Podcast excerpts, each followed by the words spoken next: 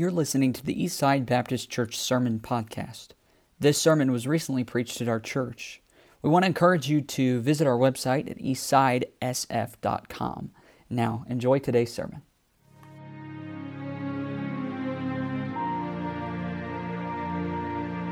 Genesis chapter 3. If I can find my notes here. I don't see my notes. Here we are. Guess where they were? In Genesis chapter 3. Okay.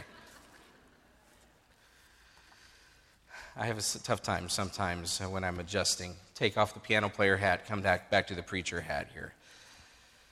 Genesis chapter 3. Let's go ahead and stand. We're going to be in verse 7, is where we're going to start.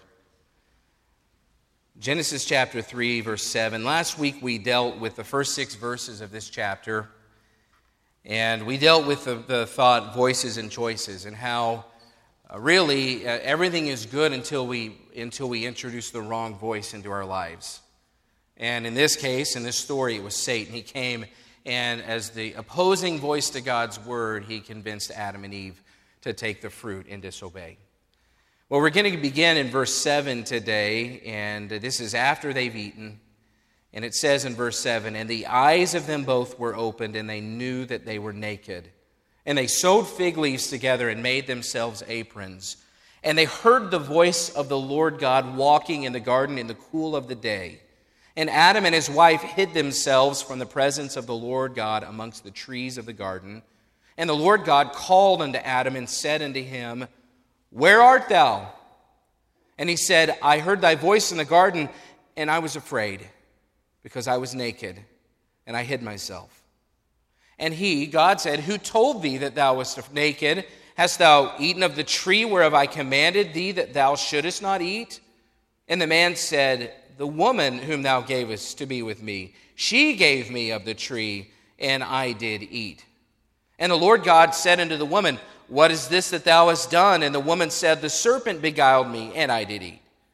And the Lord God said unto the serpent, Because thou hast done this, thou art cursed above all cattle and above every beast of the field. Upon thy belly shalt thou go, and dust shalt thou eat all the days of thy life. And I will put enmity between thee and the woman, and between thy seed and her seed. It shall bruise thy head, and thou shalt bruise his heel. Unto the woman he said, I will greatly multiply thy sorrow and thy conception. In sorrow thou shalt bring forth children, and thy desire shall be to thy husband, and he shall rule over thee. And unto Adam he said, Because thou hast hearkened unto the voice of thy wife, and hast eaten of the tree of which I commanded thee, saying, Thou shalt not eat of it, cursed is the ground for thy sake. In sorrow shalt thou eat of it all the days of thy life. Thorns also and thistles shall it bring forth to thee, and, shall thou, and thou shalt eat the herb of the field. In the sweat of thy face shalt thou eat bread, till thou return unto the ground, for out of it wast thou taken. For dust thou art, and unto dust shalt thou return. And I just think in this moment, there had to be so much regret from Adam and Eve. This moment, this sin that looked like, oh, it'd be no big deal to take a bite, and it led literally to their, to their death both their physical death, but in that moment also their spiritual death. And in that moment, a Redeemer had to be promised to make up for this decision that was made.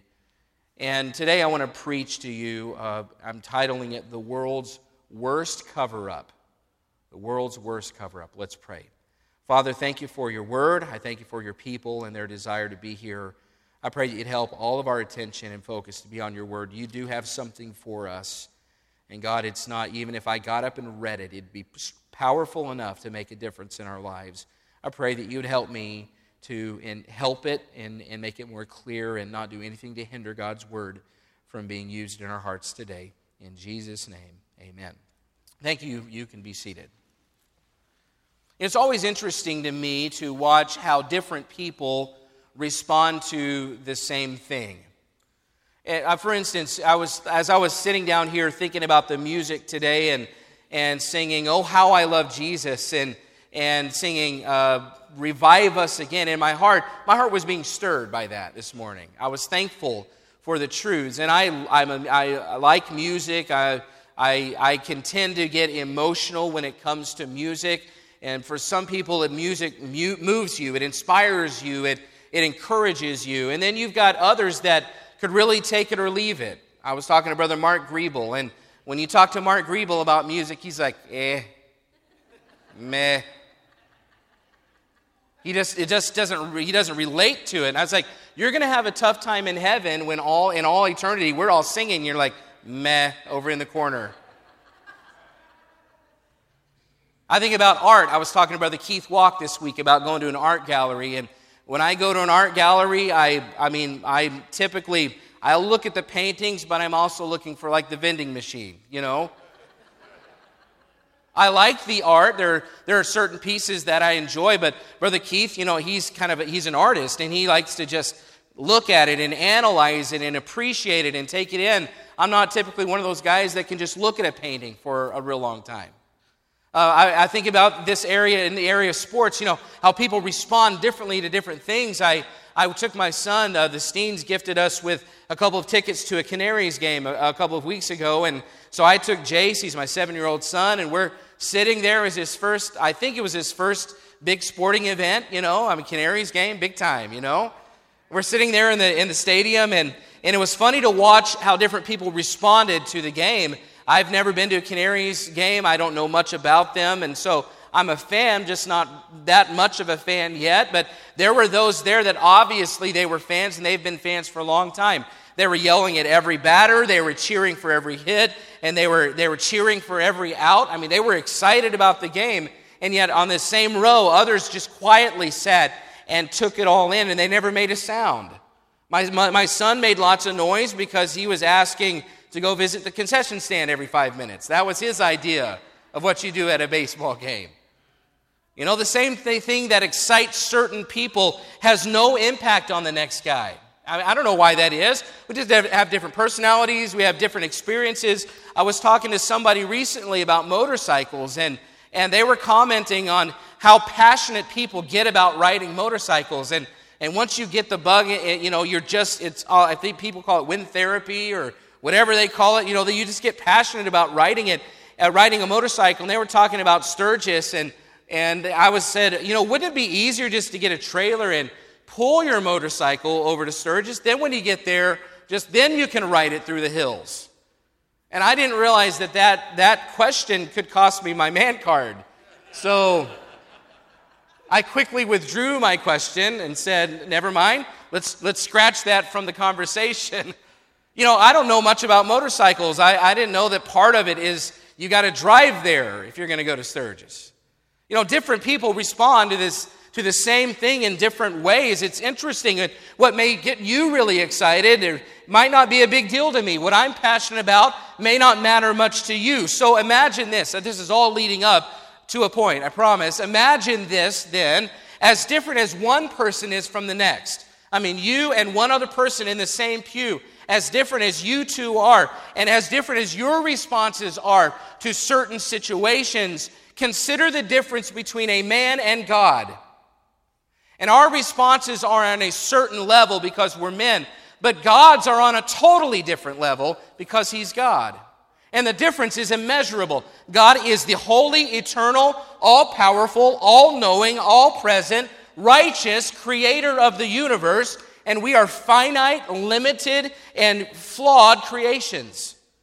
We have a sin nature handed down to us from our first two original parents, Adam and Eve. We have limited knowledge, we have limited understanding. The difference between God and us is greater than the difference between the world's largest ocean and this cup of water right here.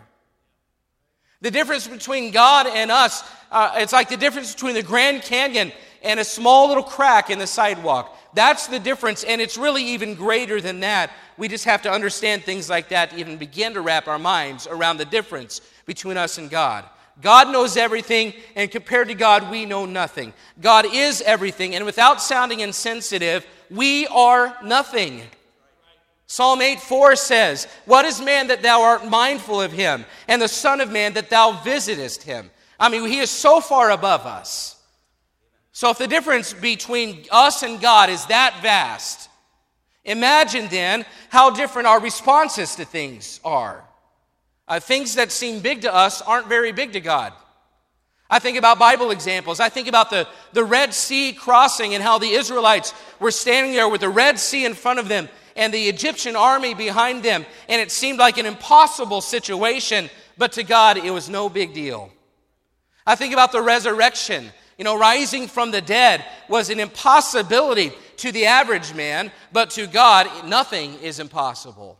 Things that seem big to us, folks, are small to God. And we look at the heavens and we look at the stars and at night, and I was doing this the other night and just imagining how far it is out there, and the night was full of stars, and I can't even begin to fathom the distances. Yet Isaiah 66 says, The heaven is thy throne, and the earth is thy footstool. I mean, the difference is so great, we really can't compare it. But if, if, if we are that opposite of God, then the reverse is true as well, and that things that may seem small to us just might be big to God. See, for example, Jesus Christ said we should have faith, but he said if we have faith as the grain of a mustard seed, that we can move mountains. He can do things for us we never imagined. That's a small thing to us, that amount of faith, but in God's eyes, it's big. But it's also true in the negative. See, some things that seem small to us might seem much bigger to God because He has better perspective. For instance, I think about pride. You know, and I'm going to just call it, I'm going to use the word today, and I know it's not popular, but the word, I'm going to use the word sin quite a bit today. You know, the word pride is something that it, it's, we just accept as part of the human experience now. And you see these guys on, on TV playing professional sports, and I'm kind of enjoying the fact that they're not playing professional sports right now. I think that's pretty good that that idol has, at least for a moment, has been removed from our culture. But there's so much pride to just uh, in culture every day, all day, everywhere you go. And it doesn't seem like that big of a deal because we're used to it. But Proverbs 16, 18 says, Pride goeth before destruction, and a haughty spirit before a fall. What seems small to us is not small to God when it comes to sin. You know, hatred seems to be part of our culture these days. I mean, drive down the street and see how cars and people interact with each other. And you know that hatred is very much a part of our culture. I was just saw it on 41st yesterday. I mean, the traffic down there, they got construction and people, I mean, they're about coming to blows because of the traffic. I mean, hatred's part of our culture. And we think, well, it's just part of it. But 1 John 3 says, Whosoever hateth his brother is a murderer. What seems big or small to us is a big deal to God when it comes to sin. Jesus Christ said in Matthew 5 28, Whosoever looketh on a woman to lust after her, he hath committed adultery with her already in his heart. And what seems like no big deal, it's a multi million dollar industry in pornography and these things. What seems like no big deal these days, God, it's a big deal. Sin matters to God. And we excuse sin as being small while God sees sin as big.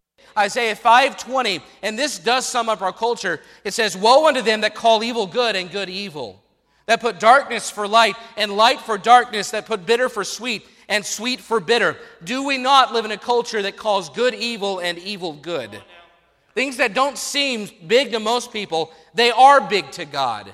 And we must view sin as the serious offense that it is, or else we will find ourselves responding to it one way, no big deal, why God, a holy God responds to it in a different way. Sin is so commonplace now. And yet, to God, He, as a holy God, never gets used to it. What's small to us is big to God. And we see that here in Genesis 3. Because Adam and Eve had just sinned for the first time. And in their minds, you had to think, well, it can't be that big of a deal. It can't really have that much of an impact if I just take a bite of this fruit.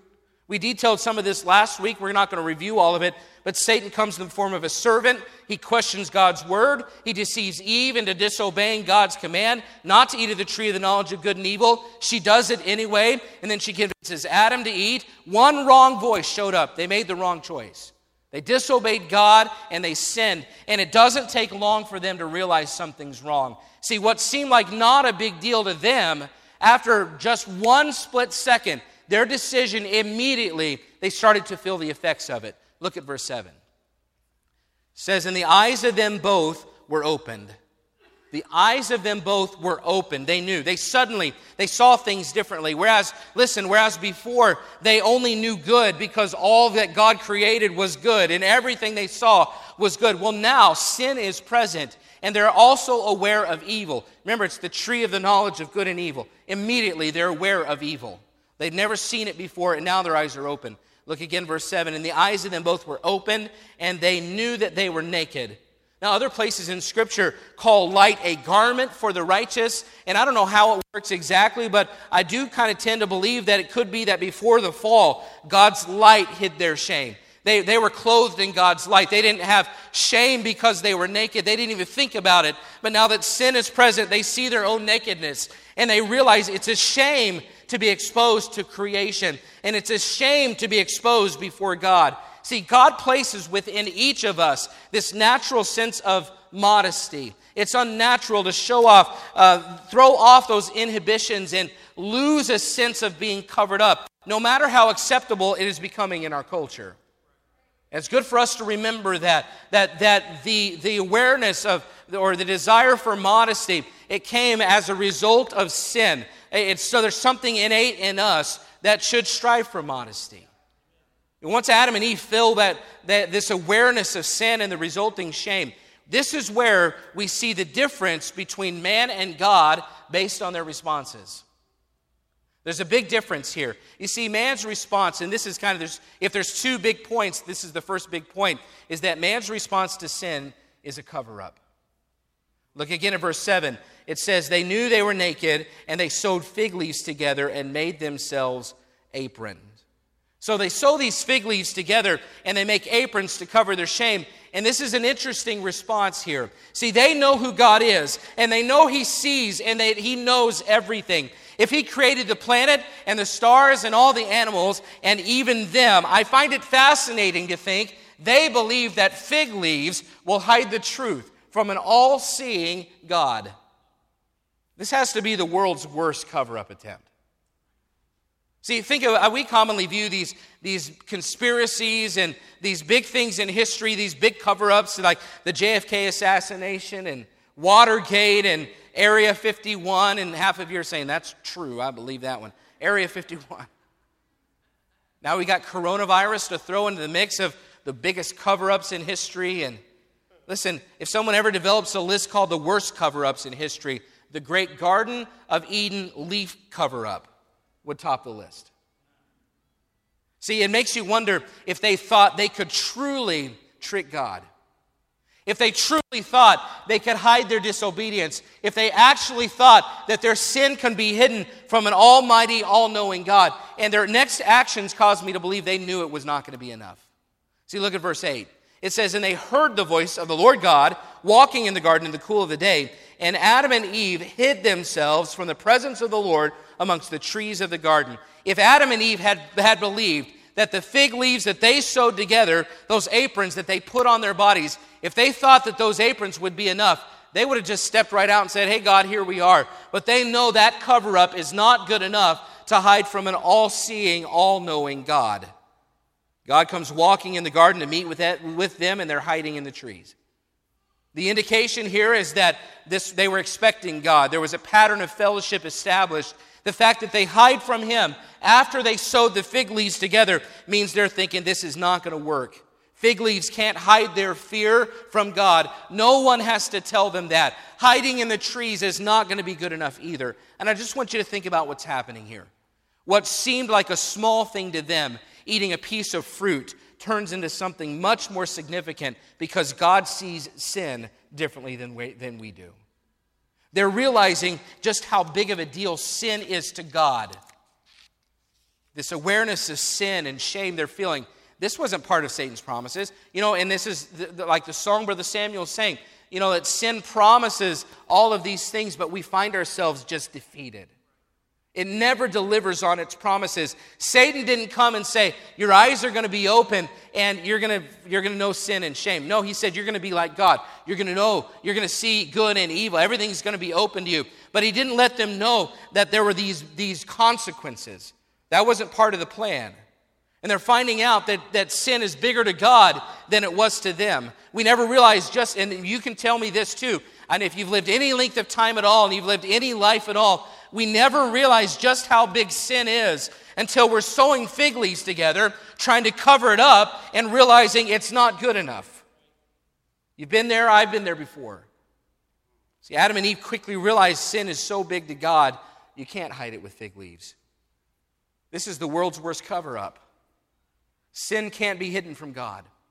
After we sin, we have an intrinsic understanding that something is wrong. We know immediately our fellowship with God has been broken. As sinners, we can't be in God's presence with sin. He's holy and we're not. And here's our response rather than take care of it, rather than try to fix it, we cover it up. Like somebody at a crime scene who commits a crime, and immediately they know, well, I've got to do something to hide it. So they, they start hiding the evidence and they get out the bleach or they clean up the carpet or they get rid of the evidence or they cover their tracks or they burn it all down and they hide when the law comes. They do whatever it takes to hide what they've done. And we think that it's silly. Why would Adam and Eve think they could sew fig leaves and hide from God? But don't we do it all the time? You know, we know that we're not good enough and we know that we've got sin and we know there's something in our lives that shouldn't be there. But rather than take care of the problem, we cover it up with fig leaves, figurative. You know, I want people to think I'm more spiritual than I really am, and, but I'm really not as spiritual as I want to be. So, fig leaves, I mean, all I got to do, do is go buy a suit now. You want to stand out in this culture, buy a suit and wear a tie, man. We were at um, a gas station just this week. I preached at a preacher's fellowship meeting. It's about 10 o'clock at night, and I was with the, J- Brother Jacob Brother Samuel, and, and they've got, they constantly want to eat all the time. Doesn't matter the time. I mean, we went to a gas station, then we went to Taco Bell. We're standing in the gas station, suits and ties, and this woman comes up to us and she said, What do you guys just, did you guys just have a funeral or something? I'm I mean, man, does my countenance look that depressed? I mean, like in her mind, she didn't even think about church. She thought we may maybe been at a funeral. You know, you want to stand out these days, go buy a suit and a tie. But, but listen, I, I'm all for dressing up because I think that God deserves the best that we have. I believe that. I think we ought to dress up because He deserves it. But listen, some people, that's their fig leaf. You know, rather than actually be spiritual, they hide it with how they look and how they appear. And, and I've done it before. We've all done it before where we aren't where we're supposed to be, but we think fig leaves. I mean, I can hide this. Or maybe I want people, or I've sin in my life and I, I don't want anybody to know about it. So we put on a good face and, and we carry a good countenance and we act like everything's right. And modern fig leaves are all around us. And in religious activity, it, you know, we draw nigh to God with our lips, but our hearts are far from Him. Modern fig leaves, we look the part and we wear spiritual masks and smiles and clothing, and we're just looking the part. In life in general, you know, you go down certain neighborhoods in Sioux Falls and Every, every yard is manicured and the landscaping's immaculate and everything's clean and they've got um, cars that cost more than my house in the driveway, you know. Life in general, people think, I want everyone to think that I've got it all together. And they sew these fig leaves together, but inside the home, it's a spiritual mess. Unsaved folks, if you've never received Christ as your Savior, this is for you too. Listen, your sin is what separates you from God. If you're not saved this morning, your fellowship is broken and it will never be restored as long as you spend your energy on a cover up. See, we're good at sewing fig leaves and, and attempting to hide or excuse or cover up our sins as, as if it will simply go away. And nobody, and we're thinking, well, if nobody sees it, it won't be a problem. But I, I mean, I'm thinking about, you know, just having some illness. I think about cancer, and it's affected so many people, and it's affected my family too, and I think of families in here that have dealt with it. But listen, if someone finds out they have cancer and someone says, oh, just ignore it, it'll go away. How wise is that?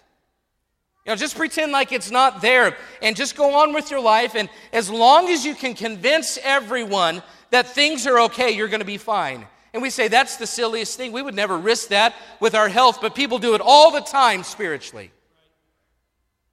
See, they're hiding sin behind fig leaves and, and thinking, well, as long as I keep it secret, it won't hurt me. But it's not true. The sin of Adam and Eve caused them to die spiritually. The soul that sinneth, it shall die, the Bible says. This first sin has terrible consequences we just read most of them in our text today. So, for us to keep our sin hidden, behind fig leaves is like allowing disease to fester in our body and not deal with it.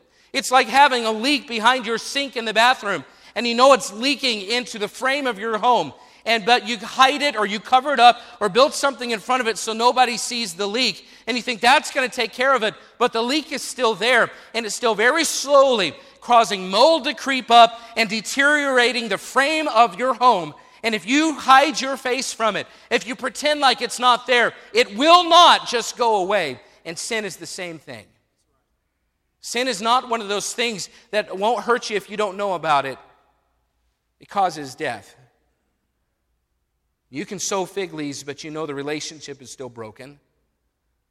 Nobody has to tell Adam and Eve to be afraid of God showing up. Most people, more, more people, should be afraid. And I don't just mean afraid as in afraid, I mean fear. We should fear God. We should respect Him enough to know that He sees everything we're doing. And while we're pretending with everybody else that the life we're living is, is just fine, God sees every action. He knows every thought, folks. And you should have more fear of what God sees than we do. What may seem small to us is big to God. We know that based on his response to Adam and Eve's sin. See, their response to sin was cover up. But God's response to sin, number two, is confession.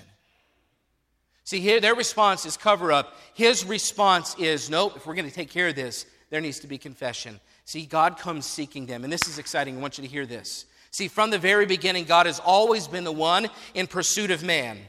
He's the one seeking a relationship. And it's a blessing to know. I just want you to get this. A lot of times we get to feeling like God abandons, abandons us or God doesn't care about us. But I want to remind you that it's a blessing even after poor choices. God is still pursuing Adam and Eve.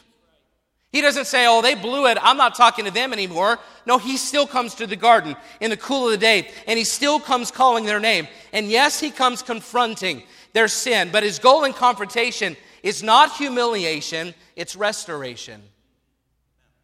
God's goal in confrontation is not humiliation, it's restoration. And I think as a parent, I could use that lesson a little bit more. When I'm confronting my children, sometimes I want them to feel it, and I want them to feel it so hard I almost go at times toward humiliation. That's not how God does it here. He's seeking restoration. He wants the relationship to still be there, He wants the relationship to still be strong. God came to help man make things right. Everyone acts like, you know, people all these days, they, they act like God is such a mean God and He's so judgmental and He's just kind of fire and wrath. But just quote John 3:16 to them to remind them of the kind of God that he is. For God so loved the world that he gave his only begotten son to die on the cross for their sin. The very, very next verse, listen, it says, God sent not his son into the world to condemn the world, but that the world through him might be saved.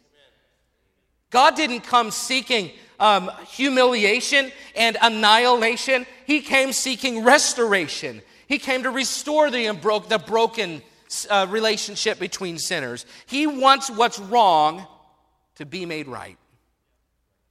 So he comes and he uses his word to confront sin. Look at verse 8. It says, And they heard the voice of the Lord God.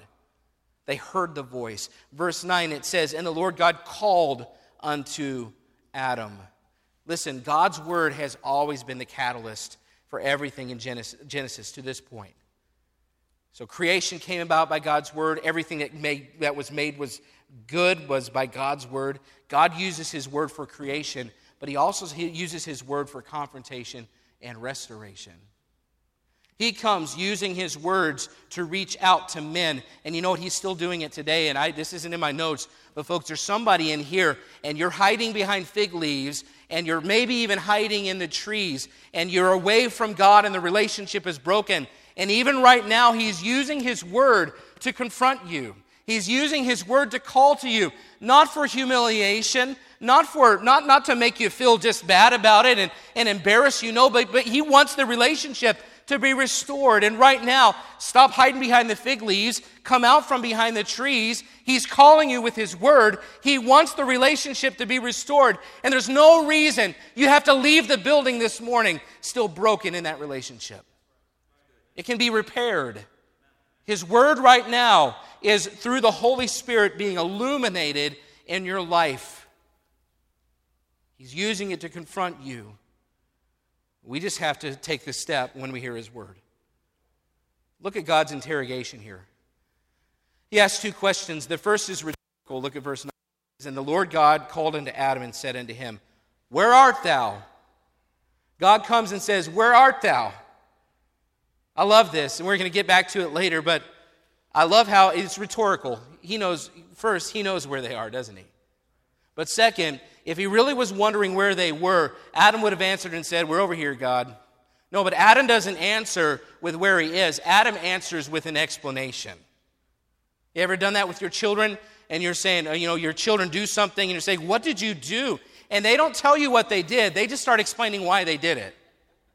And they go through this long explanation. Well, she said this, and she did this, and I was just, I was just passively. Isn't it amazing how every child is just passively standing there, an innocent bystander?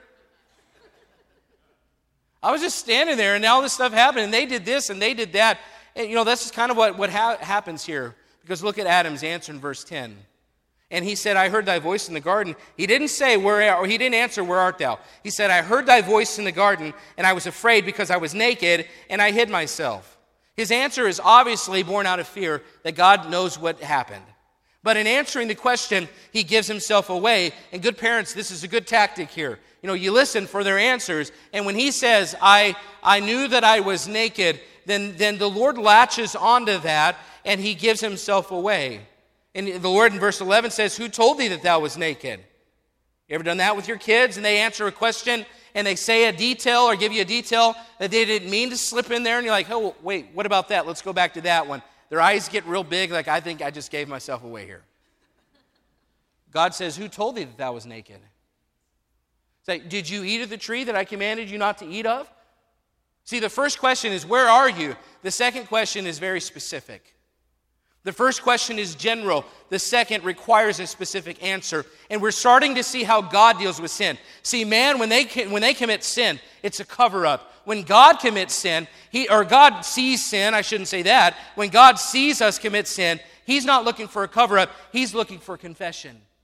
He's asking questions to get down to the root of it. He's trying to figure out exactly, he, knows, he knows, but he's trying to get them to the place where they admit their sin. See, when there's sin, God confronts it head on. He doesn't skirt around it. He's not interested in cover ups. He's looking for confessions. He confronts the sins. He asks specific questions. He wants Adam and Eve to simply admit what they've done, to confess what they've done, to say about their sin what God says about their sin. That's confession. And it's very important that as we, we're getting down to this, where what the point is really going to be made, it's very important that we understand the difference between us and God when it comes to sin. You see, we're co- we cover it up. We'd rather hide it. We'd rather cover it up. We'd rather pretend like it's not there and just move on. But listen, if we think our sin is small enough that it won't hurt us, we've got it all wrong. The reason God wants confession is He knows unless we get sin out in the open, it will never be dealt with and it will destroy us from the inside out. For the wages of sin is death. Sin, James 1, sin when it is finished bringeth forth death. Ignoring sin, folks, is like ignoring spiritual cancer. Ignoring sin is like ignoring a spiritual water leak. The only way to actually deal with sin is to expose it. It's time to remove the sheet, the sheetrock. It's time to get back there and find the leak right where it is. Not because of humiliation and not because, well, you know, they're just trying to embarrass me or make life hard. No, no, because dealing with the sin, you've got to expose it first. It has to be confessed, it has to be admitted, it has to come out. And here's why because the consequences of unconfessed sin are greater than the consequences of confessed sin. Let me explain that again. See, the reason that you go into the wall and you tear out the sheetrock and you find the, line, the water line there and you fix it is because the consequence of hiding it are far greater than the consequence of fixing it. Right now, it may be a small leak. Right now, it may require, okay, you're going to have to replace the sheetrock. You might have to get some more insulation. You might have to replace a water line in there and get it taken care of. But what's cheaper, that or having to rebuild the whole subfloor in your bathroom? Having to tear out a whole bathroom and rebuild a wall, what, what costs less? See, listen, the consequences of unconfessed sin are greater than the cost of confessed sin. And yet we don't see it that way. That's how God sees it. See, unconfessed sin keeps our relationship with God broken. Confessed sin restores it. Unconfessed sin means we pay for our sins, but confessed sin means Jesus Christ pays for our sins.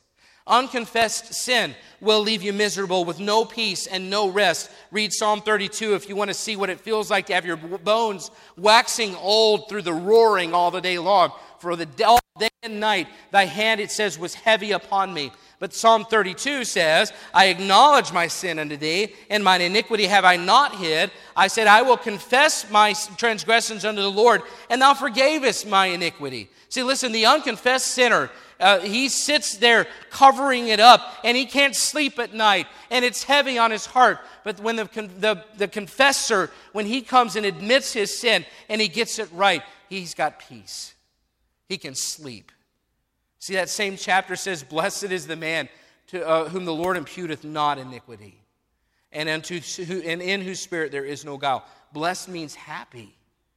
Unconfessed sin, folks, here it is. Unconfessed sin will leave you miserable like ignoring a disease instead of treating it, but confess sin will make you happy.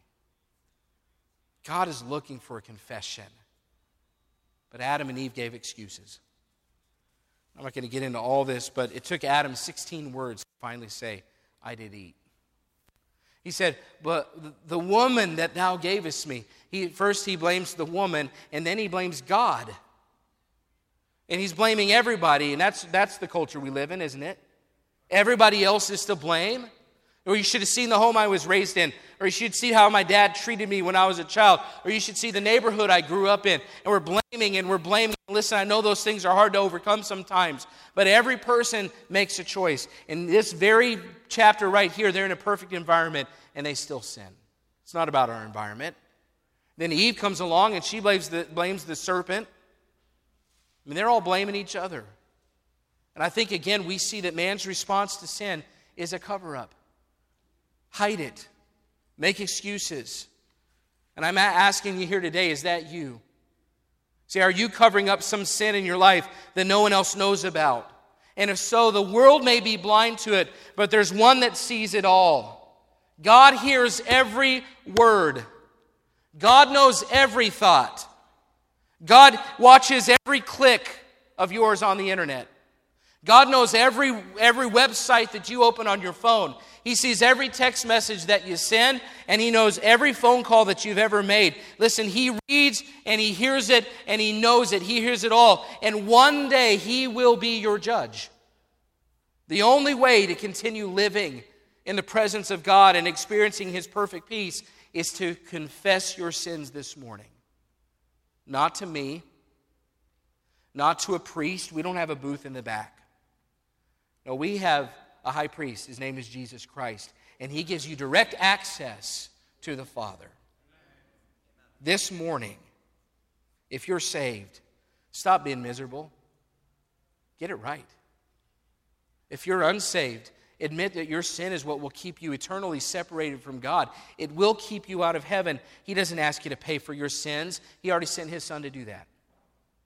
You know what Jesus you know what God asks for you to confess? To simply come and admit your sin. Acknowledge it.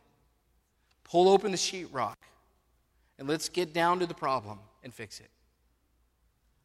My question this morning to you is where art thou? Friend, where art thou?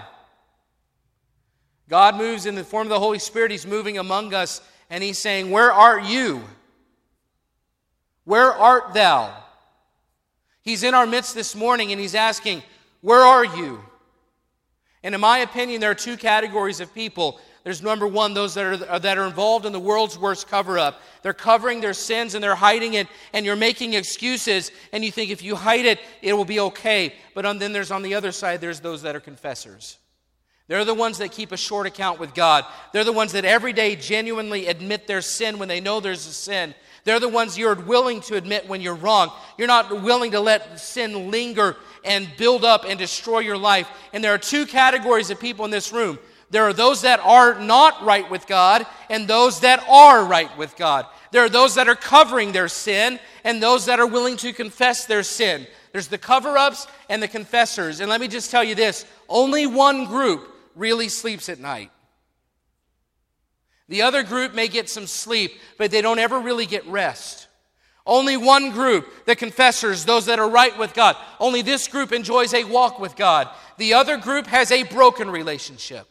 Only one group over here, this group, they have a, only they have a clear conscience even right now. The other is heavy with guilt.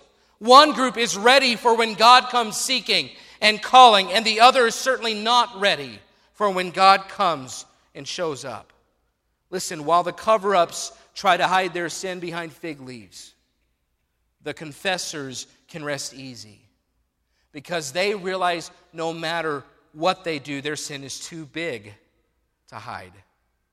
So, you know what they've done? They've trusted in something bigger than fig leaves. They've trusted in the blood of Jesus Christ the blood of Jesus Christ. Folks, his blood doesn't just cover up sins, it washes it away. 1 John 1 7, the blood of Jesus Christ, his son, cleanseth us from all sin. It says cleanseth, not covers up. Colossians 1:14, in whom we have redemption through his blood, even the forgiveness of sins. Revelation 1:5 says Jesus Christ washed us from our sins in his own blood. And if our attempt to hide our sins is the world's worst cover up, the blood of Jesus Christ is the world's best and only cleanser. See, He doesn't hide it, He doesn't conceal it, He washes it away. So I'm asking you today where are you? Where do you stand with God? Where are you this morning? Are you concealing your sin behind fig leaves? Are you hiding in the trees? And like God must have done, it's like, Adam, I see you. I know where you're at. Adam, come on out. Where are you? I know where you are. You have to admit where you are. So, Adam, come on out and let's make it right. Are you still, folks, are you still in the cover ups? Are you still trying to figure out what to do with your sin? Listen, if you stay there, you will remain there for eternity. But we must all heed 1 John 1 9. But if we confess our sins, He's faithful and just to forgive us our sins and cleanse us from all unrighteousness. Not covered up, cleanse. And you say, I don't know, I, I just don't know if He'll have me. Pastor, you don't know what I've done. And that's true. But God does. And He still wants a relationship. He's still in the garden and He's still asking, Where are you? Because He wants you. He wants a relationship. He died for you knowing what you were going to do. His blood is enough. And if you'll come with humility, Proverbs 28 13 says, He that covereth his shall not prosper, but whoso confesseth and forsaketh them shall have mercy. Friend, God wants to show you mercy this morning. He wants to restore you. But it's time to come clean about your sin. It's time to admit your impurity. It's time to admit your sexual sin. Young people in here, it's time to admit your rebellion toward your parents. Nobody else sees it, but it's a leak behind the wall. It's time to admit your substance abuse.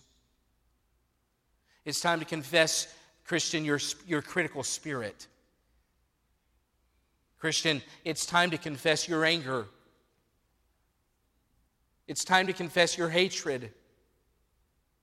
It's time to confess your bitterness. And you think, well, it's a small thing and it won't hurt me, but in God's eyes, it's a very big deal. Because He knows if sin is unconfessed, the consequences of unconfessed sin are far greater than the consequences of confessed sin. Unconfessed sin breaks your fellowship with God and it will destroy your, your spiritual life, and then you're just left with your sin. But confessed sin finds God's forgiveness and mercy and restoration.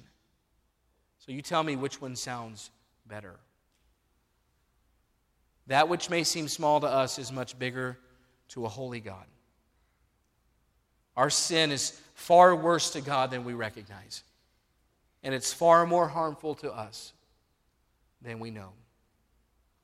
So it's time to go from this category over here. When God comes calling, where are you? I'm in the cover ups right now. But it's time to transition from the cover ups to the confessors. Because if you leave it covered up, it will destroy you. But if you'll confess it, you get God's mercy. You tell me which of those options sounds better today. Every head bowed, every eye closed.